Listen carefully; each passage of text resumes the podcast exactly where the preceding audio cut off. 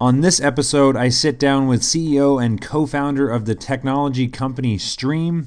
Streem is an augmented reality software that allows consumers to virtually connect and diagnose their maintenance issues with professionals directly through their smartphone.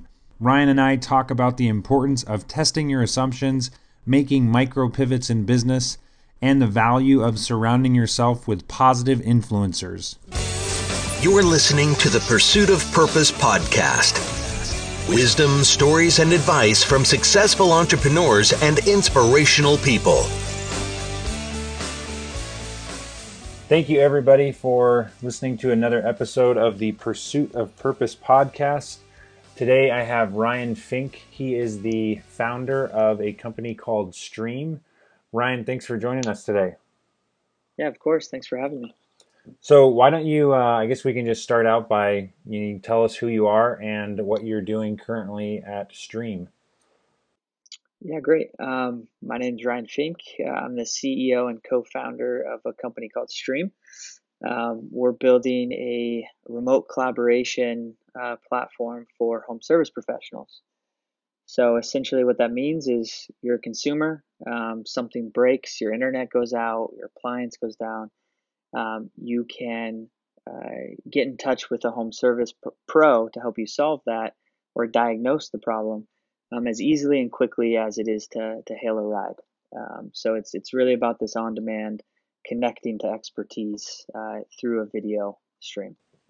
So the idea would be you said hail a ride, so thinking like the Lyft Uber type of app, but like for example, my um, dryer is broken. Theoretically, in the near future, I could say, you know, get on this app and take a video of where I'm at in the room, and someone would be on there to chat with me. Is that how it would work?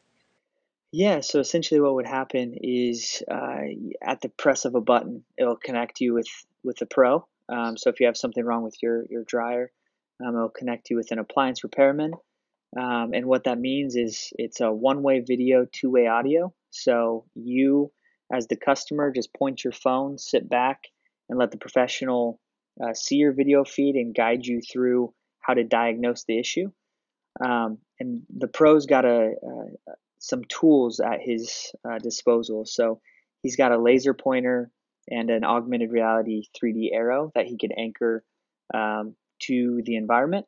And these tools are really meant to just help the collaboration be more efficient. So instead of saying, hey, do you see that button? No, not that one. No, not that one.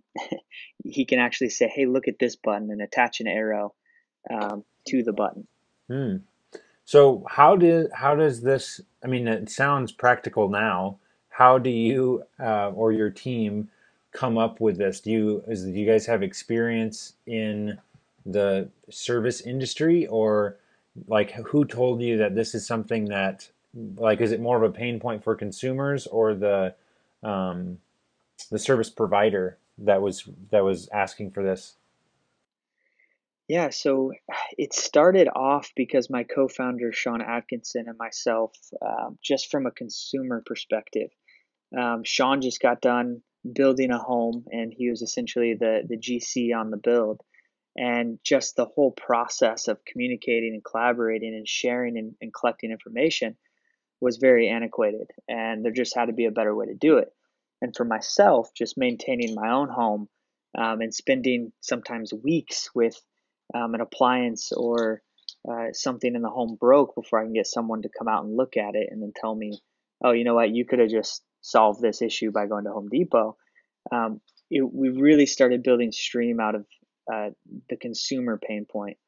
But as soon as we started building Streem, one of the first things we did was we got professionals on uh, on our platform within a month of us just prototyping nights and weekends to really start to test and, and kill our assumptions. And what we very quickly learned was these pros um, were even more eager than we were as consumers for a technology like Streem, something that can make them something that's so simple but can make them so much more efficient. So we really started to evolve the platform into something that you know we we want pros to love and pros to use.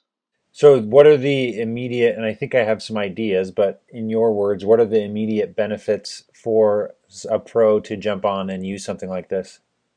You said efficiency, and to kind of describe that. Yeah, so uh, right now we we have a wide range of different pros, but um, I'll, I'll, go with uh, handymen, for instance. Um, today, they have to go out on site. Well, there's one of two ways. They either go on, out on site, they spend upwards of, believe it or not, 40 to 60% of their day in traffic traveling from site to site. Um, so they go on to the customer's home, they assess the situation, they collect the measurements and information they need, and then they go back and they create a quote. Um, and then they, they deliver that quote to the customer, and the customer may say, hey, yeah, I choose you, or no, you don't get the job. And then that pro just spent a lot of time and energy uh, for nothing. Um, or the second way, which may even be worse, is a lot of times uh, professionals are giving quotes uh, and diagnosing things over the phone. So they're doing it blind. They're trying to make the best guess uh, to their ability, uh, but they're having an inexperienced customer um, try to di- almost describe the problem to them, um, and then they try to diagnose it and come up with some sort of range. Uh, and both of those ways are extremely efficient or or very accurate. So with Streem, the pro can avoid the the truck rollout. They can avoid that first unnecessary trip. They can see uh, the issue at hand. They can diagnose it and collect things like measurement through our app all remotely without rolling a truck. Um, and now, if they win the job, great. They spent 10 minutes instead of two hours. Um, and if they didn't win the job, then you know it's only ten minutes, so it's not that big of a deal. That's that. Yeah, we uh, and this is a real experience from my own house. We something happened with our garage door. Um, a cable came loose or something, and just the way you're describing that, I felt bad. Honestly, I called four different places, and I just wanted a quote, and every single one of them said like, "Well, I can schedule something for." you know, next uh, Tuesday, someone said they could come out tomorrow afternoon. And like, as you're saying this, I'm thinking, I'm already taking their time. They're already talking to me. I know that just from being an engineer myself, it wasn't an incredibly difficult thing. And within five minutes of being at my house, they were like, "Oh yeah, it's a cable, you know, it's whatever." and you know, luckily I live in a small town in Redmond, Oregon, um, but I can definitely appreciate those, you know, driving across Portland traffic or something, or you know, a big city to tell to, for the exact same thing. So that's that's pretty cool. And how much better of an experience would it even been for you if the pro shows up the first time with the replacement part? And so the first time you guys are interacting, they're already prepared to make the fix instead of them assessing and then going to the store and then coming back maybe maybe the same day, but most likely days or weeks later. Mm. So with Streem, uh, the first time they do come out, they can already be prepared to to fix the issue for you. And is this something that is like available today on the App Store, or when when is that available? When will it be? Yeah, so it's available today on uh, Android and, and iOS phones and tablets. Um, right now, the best way to get into Streem is to get an invite from one of our existing pros. Um, however, we will very shortly be opening up the consumer app so you can get on and you can self-select any pro you'd like. Uh, so it's right now it's only available for the pros because obviously you need a steady base or supply of those people for when the consumer does get on. Exactly. So right now the pros are inviting their customers uh, to stream with them. I'm sure you're familiar with this. There's probably there's I'm surprised at how few people have heard of Thumbtack. Um, you've heard of them, correct? Absolutely. So what's what is the and I guess I'll do my best to describe what Thumbtack is for anyone that has not heard of it. But basically, it's a website you go to. Um, you can type in your zip code and then say I need a you know person to build a deck or I need a photographer or a singer or whatever the specific professional service that you need. They you fill out a short quote or form and then it sends it to the professional who then responds to you um, and it happens very fast. What what is the I guess, and this is kind of more of an entrepreneurial question. You know that not only Thumbtack, but there's probably other people working on something like this. How do you guys handle, or or what's the move that you guys are making to distinguish yourself from Thumbtack, but at the same time knowing that what it like Thumbtack theoretically could roll out a similar feature? Yeah, so I think Thumbtack's a, a really great platform. Last time I checked, I think they have about 1,100 categories, probably more by now. Um, and they do a very great job of building up that marketplace. Um, and then if you don't know what professional you want to work with, um, yeah, filling out a questionnaire and, and getting connected to that professional. I think the advantage that we have um, at Streem is uh, we're focusing on our core competency, which is we're a technology company. We've been in the augmented reality machine learning space uh, since 2010. So we're really looking to partner with companies and marketplaces like like Thumbtack and Home Advisor and Houzz, etc. Um, these companies already have these great marketplaces, and this technology is uh, maybe not surprisingly really difficult to get right. Um, so we really want to focus on that core experience. Uh, we want to focus on the collaboration um, and, and, partner with existing marketplaces. Mm, okay, so this would be you would license out the software or the technology for Thumbtack to just basically turn it on and allow their customers that makes sense in the particular categories to do that. Because obviously you don't need this for a singer. exactly. So yeah, I think you could uh, one day imagine a world where uh, stream is a verb. Um, you're gonna you're gonna stream when you say you're gonna stream someone, that means you're gonna stream an expert in a in a various category. Um, that's that's really our longer term vision and our you know our goal that we want to achieve in the coming years. So I'm gonna kind of shift to your background. Um, I think from what I, at least from your profile on LinkedIn, you would be the definition of a serial entrepreneur at this point. And uh, you have now, uh, is it three companies? I guess technically four.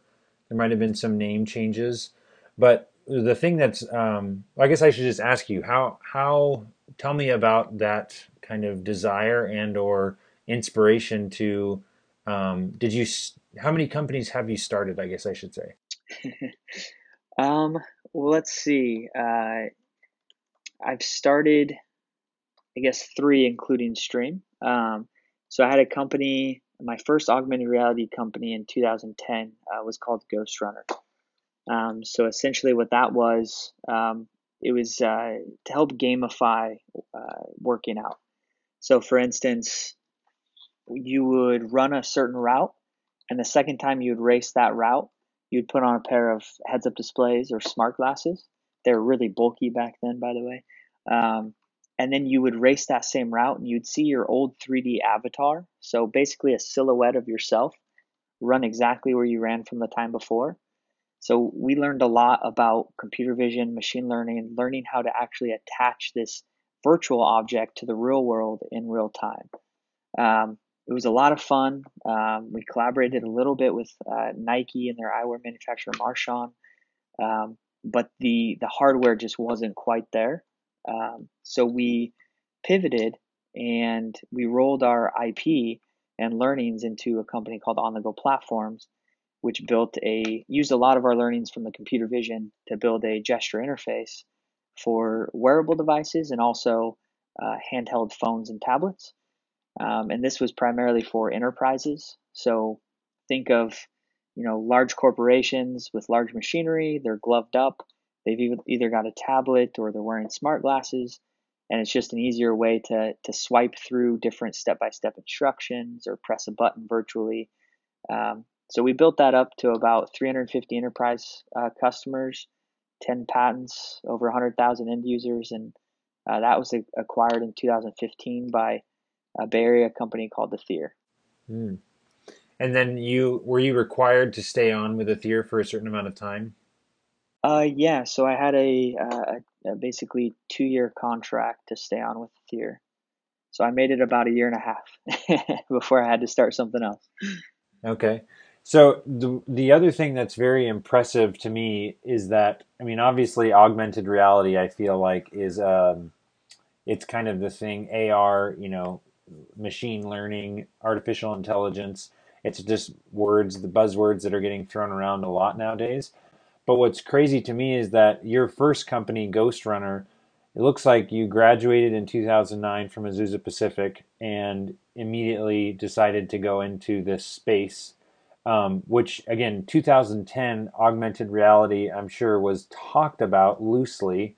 There definitely was not an AR kit on the iPhone yet, and no, no, not even a talking about that really from the consumer perspective where does where did this um, kind of inspiration or desire for AR? Because it seems like that's the common thread through your companies. Did you study this in college, or was it kind of from video games, or how did where did this um, come from? I guess a, a, little of it could be um, could have spawned out of you know playing Mario Kart and seeing those ghost time trials and and racing your old ghost. Um, but really, what it came out of is uh, just my desire to create and to um, try to do things that I that make me uncomfortable. um, and with Ghost Runner, what that really was was I really just had this sense of I, I wanted to be one step better because I was running every single day, and I just I wanted to see where I slowed down and sped up in my runs. It was that simple. And so I, I launched into basically six plus months of R and D um, just in my my spare time to try to figure out what is the best way for me to to make that happen. I went through I went through a bunch of different things, audio cues, uh, uh, projectors that project onto the the pavement, uh, multiple things, and and what I landed on was I didn't even know what augmented reality was at, at that time, um, but there was some some research papers and white papers about it. And uh, it's one of the things that I landed on, and I I just so happened to stumble upon a, a little company called Vuzix, and they were one of the leading companies in the space. They made the hardware, the smart glasses that I ended up using. Um, and I remember I had the the CEO of Vuzix, Paul Travers. He I bugged him for almost a year that I was doing this research, and finally he said, "Hey kid, you know, stop bugging me. Are you coming to CES in January?" and I had no idea what CES was. And I said, "Oh yeah, I'll be there." And he said, "Okay, great, let's meet." And so I met with Paul at CES uh, in 2011, and he showed me one of the first pairs of see-through smart glasses uh, in existence, and my life was just changed. I knew this was the space I wanted to be a part of and help play any part in trying to usher it into existence. That's awesome. I feel like that's a uh, you, one of the things that I immediately latched onto is you said I try to do things that make me uncomfortable, or you want to do things. Were you saying specifically in working out, or that's kind of what's driven you in all of just business and life? Yeah, really, in, in business and life, I, I I feel that when I've seen my mentors or other people that I look up to really learning, and when I've really learned, is in the is during the really uncomfortable times. because I then actually that now you're making me this is just down the entrepreneur rabbit hole.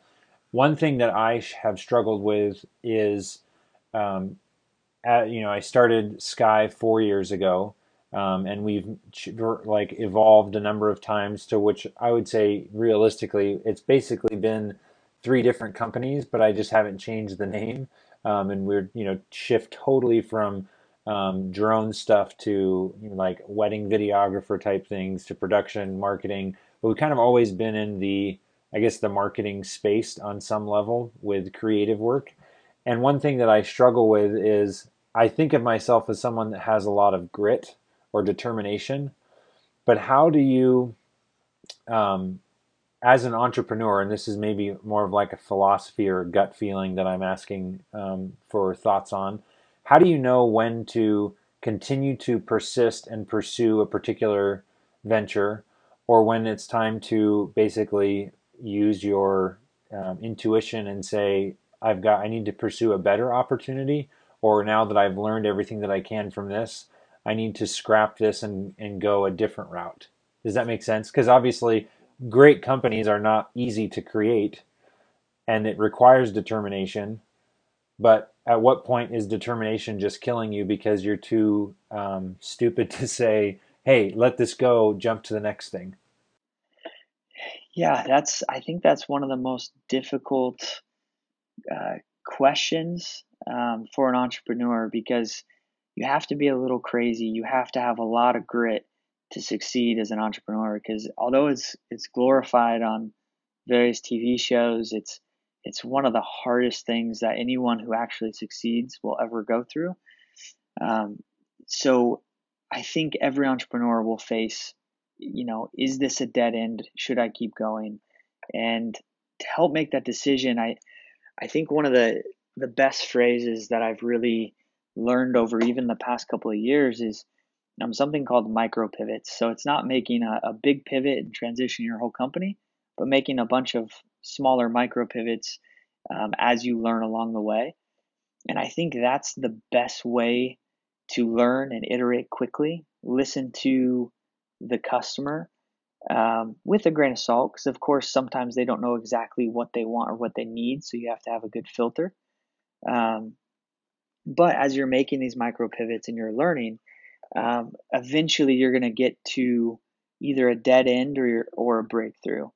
And part of the difficulty is realizing this is a dead end. And I think when you get to that point, you've exhausted all of your time, all of your resources in trying to make something successful. Um, you have even uh, your customers, they're just not adopting it or it's not scaling. And I think at that time, uh, you really have to evaluate and even bring out bring in some outside perspective um, to help you evaluate is this something that you know maybe the market's not ready for? And that's what we really had to do at on the go platforms. We were uh, way ahead of our time and uh, even building our gesture interface we had a successful outcome but we could have kept we could have raised more money and kept going at that but after making our micro pivots we learned that you know, this technology really needs to be integrated with the hardware. And the best way to do that is one, we build our own hardware, which uh, we didn't want to do. That's a whole nother story. Or two, um, we partner strategically with another company who's building the hardware. Um, so as we went down that route, we got some interest and, and got acquired and ended up being the right decision for us. But that is one of the really tough, tough questions um, so I, I don't I don't know if that helps answer it or not, but no, I think that that's when you're saying micro pivots. Um, I think I know what you're saying. Do you have an example in your existing company of like defining with a story what a micro pivot would be in your recent past? So a micro pivot is something where you're not changing the whole uh, existence of your company for a, a different vertical or for uh, or building a, a new product um, a micro pivot all related to, to Streem is when my co-founder Sean and I were building Streem for consumers, and we wanted this to be a two-sided marketplace out of the gate. Um, but the more we learned, we started making these little micro pivots in our product to focus more on the, the pro product, make the pro product more robust. And we kept getting pulled that way. And the whole point when you're initially building a company is to is to learn and iterate quickly and kill your own assumptions. And a lot of people they don't take their own advice and do that. Um, so as we're making these micro pivots to make the pro app more robust, we started to learn that maybe we shouldn't have a two-sided marketplace, and we had categories that users could self-select um, on the consumer app. And what we did instead is we took that away we put up a uh, invite code. So you had to have an invite code to get in the consumer app, and we made it the only way for consumers to get in is for for pros to actually invite them um, to stream with them. And so that that took a lot of iterations to get us there. Um, if we would have went down the other path, I think we would have ended up hitting a wall um, very quickly, and we probably would have ended up um, failing for good. But since we listened and we made a bunch of these small pivots, we were able to build a product that uh, that focuses on what needs to be focused on today, which is the pros and building up the supply side. And what we learned is now those pros are going to help us invite the demand side, the customers for us. So one day we'll still get there. It's just timing uh, wasn't right initially. Mm, so that's actually really interesting. As you're describing that, that's a very brilliant strategy because the pros you determine very quickly by i'm assuming asking questions and you know setting up meetings and showing them what you're working on. Basically what could we do to make this more valuable for you? And realizing that the pros would want something like this so that um, I'm like is the is the idea that right now if I call a company that happens to have a stream account they would say do you happen to have a smartphone do you want to just download this so we could do an evaluation right now exactly so pros are starting to put uh, a unique stream link in their email signatures that if you're a customer and you click on it it will it will download the app for you. We'll recognize if you have an Android or iOS device, um, and then it'll get you right into that company within under 60 seconds. So we spend a lot of time on okay, if we're not going to focus on the consumer, how can we make it extremely easy for these pros to invite their customers? And so the pros have the ability to either share this unique link or through the app they can text the customer a link that will get them right in. Oh, that's brilliant. That's very cool. I guess I'm just assuming based on uh, how what year you graduated compared to compared to me. I'm assuming you're you know early 30s now, correct? Yes, uh, 31.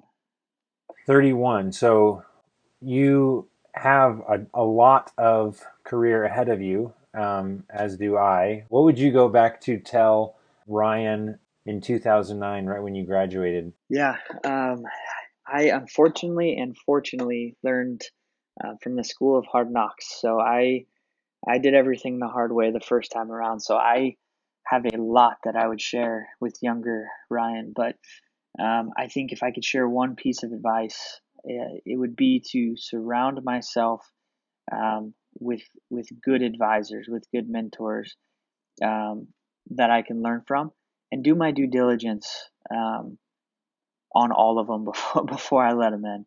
Um, getting into bed with the wrong team or the wrong people um, can really set you back and put you on different paths. Um, and I think being green, I, I, was very trusting.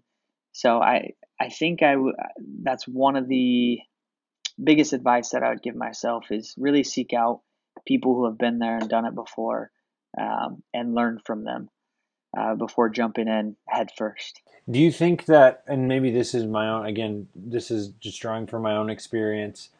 Um, it's intimidating, first of all. I'm thinking back to myself almost five years ago when I graduated.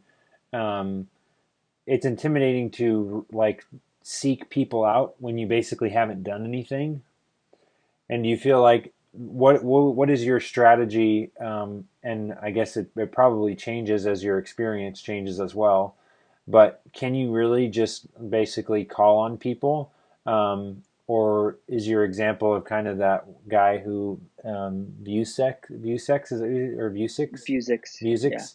Yeah. Um, like, is that an example of through persistence you um, annoy someone in a good way until they're like, okay, fine, I'll talk to you? Yeah, I mean, the good entrepreneurs, the the people who are really experienced, they've they've got the scars to prove it they're the ones who really appreciate perseverance because they're the reason why they're not getting back to you nine times out of ten is because they're so busy and you get lost in their inbox. So they appreciate you reaching out. Um, I mean, you also have to do it in a very tactful way. Um, you, you don't want to bug them. you definitely want to take the approach of, hey, I would love to buy you, you know, 10, 15 minute uh, coffee and, and just pick your brain um, on how you got to be where you are today and and do your research on the person like put a little bit of their life into that one or two sentences um, and most of the time i think people will be very surprised that they'll be successful in getting these quick coffees that can turn into a little bit longer coffees and then maybe even an advisor down the road um, but it's, it just goes back to being okay with being uncomfortable um, the everyone's been in your position before. Uh, most people have, um, and you know, being uncomfortable is okay. That's that's how you know that you're you're doing something right. Do you do things to like practice being uncomfortable, or are you like how do you continue to work on being uncomfortable? Well, uh, I think if you're building a company, it's going to come naturally head first. It's going to come right on.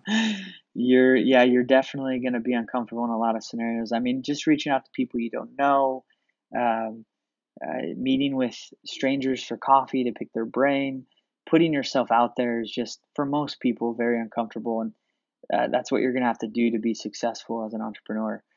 Um, so I'd be between that and you know going to events, events and networking, which is also uncomfortable for people, and uh, it, it should come pretty quick if if you're pushing forward. Right, because from my experience, networking in particular, my theory or philosophy now is that networking is never comfortable for anybody. Some people are just better at being uncomfortable exactly. uh, than, than others, and the more you do it, the more used to that you are. But every single time, you're still like striking up conversations with absolutely random people that you should realize are also there for the same exact reason.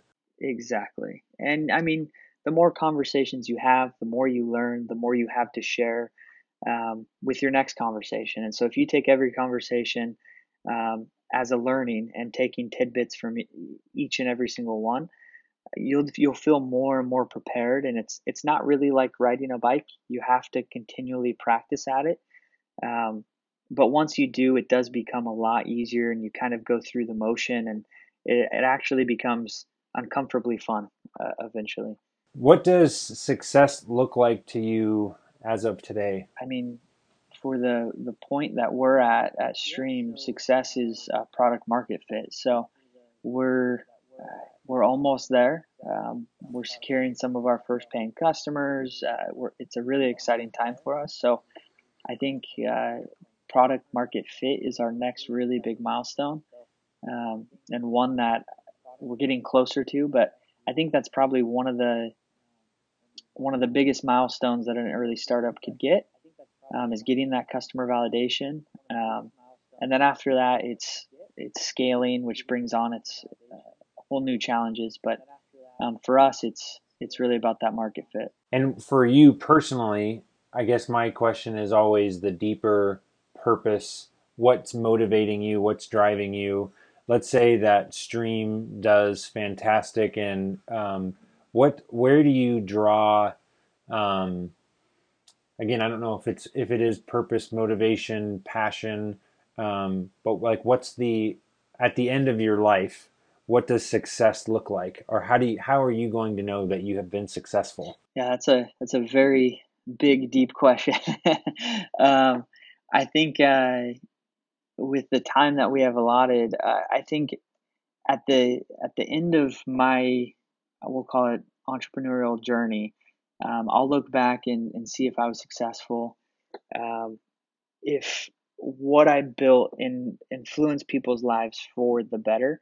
Um, we we really are trying to well me personally i've always tried to build things that has a purpose um, and that can really impact people's lives, make their lives easier, make their lives better. Um, so I think it's a combination of that. Did I do that? Um, did I play even a small part in that? Um, and then also, I'm so passionate that augmented reality is going to be one of the next just revolutionary technologies is going to touch everybody's life, uh, whether they they know it or not today. And so, looking back and, and playing any part and that becoming successful, um, I will be extremely satisfied and uh, yeah, and just excited and feel feel like I had a very purpose driven life. That actually making me think. I'm sure with all of the places, whether it's CES or um, in the different conferences that you go to, what is something that you have seen demonstrated, even if it's like a, a beta version or an early concept, that you um, feel like customers or the average consumer wouldn't believe is coming? Yeah, there's there's a couple. I, I think autonomous technology is going to be fascinating, whether it's it's vehicles or machines or robots, etc. Um, I think that's going to be as big as augmented reality.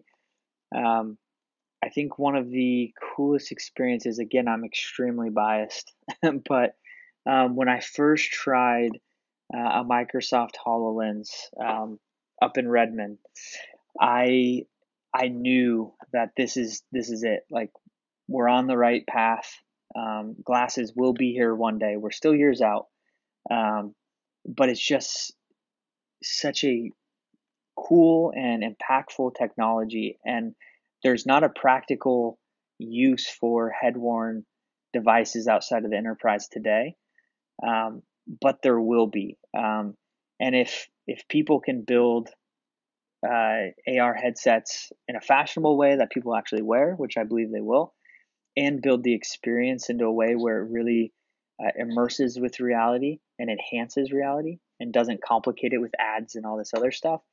Um, I think I, I, we can't even imagine what it's going to do for humanity. The that instant access to information, contextual information on the world, uh, is going to be life altering for humanity. What is the what is Microsoft Hololens? I haven't heard of that. Uh, so Microsoft Hololens is a uh, smart glass device. So it's got um, dual optics. It's got it's a self-contained device. So it's a uh, a big pair of glasses essentially that you put on your head. You look through the optics and you see virtual content that attaches to the real world. Wow! And it's a it's becoming better high definition quality, but uh, it really uh, mixes with your environment. So when you attach something, say on your table or on the wall, um, it stays there. You could have a 100 or 200 inch flat screen virtual TV on your wall and watch movies. Um, it's yeah, it's pretty incredible. Both the tracking, all the computations done on the device, and then the optics. It's um, it's it's really cool. huh. I'll have to. I'm looking at the Microsoft website for this. I'll link that in the show notes as well. Is do you think is it conceivable that this is something that we would have like in contacts? Um, I think one day, yeah, there could be contacts. There could be an implant. Um, but I think in the nearer future, um, what our kids will grow up with are a pair of glasses that they can take on and off um, and it will interact with uh, maybe you come home for the day, you take off the glasses because they're mobile, and then your your home actually has some displays that can project onto um, various uh, environments within the home, um, and all interact with your voice, your gestures, and the context. That's awesome. Yeah, I'm I'm super pumped for stuff like that. I I saw, and this is kind of a uh, more of just a novelty usage of it. But I saw a little thing on being at a sporting event, like a basketball game or baseball game, and you're watching the game at the arena, but it has, you know, little like tracking points on all the players and it's giving you statistics on, you know, what the person's shooting percentage is or how, what, you know, what percentage of the last shots they made or missed and kind of like the overlays that they show you on ESPN, but in real time and getting to just uh, trying to enhance your experience at a something like a sporting event. Exactly. That's that's a great example. And what's exciting about that is now you don't have to be an avid NBA enthusiast to know the stats and to understand the game better. You could be anybody and now be an expert at watching the NBA game. And that can be applied to other aspects of life is once you have the internet and reality combined, you can really become an expert in almost anything. So where does that this is another kind of philosophical question. The skill is no longer in the knowledge and this is kind of already happening with internet as it is. But it's not not so much what your IQ on a particular thing is, but your emotional intelligence is going to be far more valuable than, you know, even nowadays like did you memorize your multiplication tables? Sort of like yeah, it's still not a bad thing to memorize, but at some point, and obviously multiplication tables is maybe too elementary, but there's, you know, just math and memorization and history and whatnot that, like I'm get, I'm assuming, um, is just not even going to need to be taught because you'll just always have that if you need it. Yeah, I think I think it in the not too distant future that that could be true. I think people are going to become as you mentioned, more emotionally intelligent, um, but also going to become generous. We're going to become um, better learners, really, because um, when you have access to all this information, you're going to really get better at knowing what you should actually spend time learning and what you don't necessarily need to because you have the information already. Um, so similar to like a calculator, um, the calculator before there was one, you still had to learn arithmetic. You still had to learn um, how to multiply and the basic principles of math. Post calculator, you still had to do that, but it enhanced your ability to do it quicker.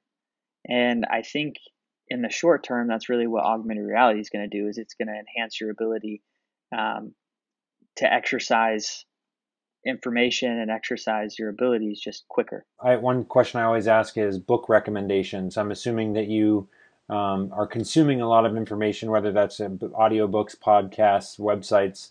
But do you have any recommendations on your favorites? Yes. Um, the Hard Thing About Hard Things by Ben Horowitz is really good. It's a extremely raw look at being an entrepreneur. It doesn't sugarcoat it, um, which I love.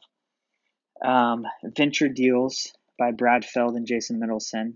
Um, I've been fortunate enough to work with both of them. They're from uh, they're the managing partners and founders of Foundry Group. Um, really great book if you're ever thinking about um, raising any type of venture capital. Um, and then, of course, I have to mention it, the Lean Startup. Um, incredible book. Um, really teaches the principles of starting a startup and um, doing it in a very lean way and in a way that um, you're able to move quickly and, and make these micro pivots, if you will. Right. I have I have not read Venture Deals. I have seen Brad speak, but I have read The Hard Thing About Hard Things and uh, Lean Startup. Both, I love both of those as well. Um, what is your and this is I I haven't this is an interesting one. Not necessarily like an obvious favorite movie, um, you know, like a recent Star Wars or Star Trek, but do you have a favorite movie that's kind of like a sleeper hit or one that is good that you, you know, people may not think of um, as a as a good movie? That's a good question. Um, I would jump the gun and say Ready Player One from Steven Spielberg that's coming out. It's probably going to be my new favorite. so I'll just I'll go with that, but that's not really a sleeper movie. Um, well, it, it, could be. I mean, we have no idea. Yeah, it could. um, how would you recommend that people get in touch with you? Either uh, through LinkedIn um, or uh, Twitter, or uh, happy to to chat with anyone if they email me Ryan at streem.pro. Awesome. Um, and now to just uh, bring us home, I have 10 questions that are just rapid fire. You don't have to give any justification. You could answer in one word if you want. What is the first thing you'd think of in the morning? Uh, my calendar. iPhone or Samsung? iPhone. Would you rather work eight hours standing or 10 hours sitting? Eight hours standing. Where is the farthest you have ever traveled from home? Uh, Italy. What age do you want to retire? Never. That was my next question was what does retire mean to you? Um more vacations, maybe a little less work. And um what scares you the most? Uh that is ooh, what scares me the most? Probably missing an opportunity. Do you snore? I don't think so. Might have to ask my wife. and what is your ideal vacation? Um, it's on a beach somewhere, sprinkled in with some adventure, some horseback riding, zip lining, something along those lines. And last question: Nike or Under Armour? Gonna have to go with Nike. I'm from Portland, Oregon. Um, all right. Well, thank you very much, Ryan, for uh, taking some time to share your thoughts and whatnot. And um, yeah, I'm excited to, to share this with everyone. Yeah, thanks, Chris. It's been fun. Thank you, everyone, for your attention and listening to another episode of The Pursuit of Purpose. Your feedback and comments mean the world to me. If you liked what you heard, take a second and leave me a five star review on iTunes. If you've got suggestions for future episodes or want to say hi, you can shoot me an email at chris at chriskiefer.net. And don't forget, I make it a point to include all of the links to the books, movies, and resources that were mentioned in this episode in the show notes. You can find those notes directly in the episode description or on my website at chriskiefer.net. You're listening to the Pursuit of Purpose podcast. Wisdom, stories, and advice from successful entrepreneurs and inspirational people.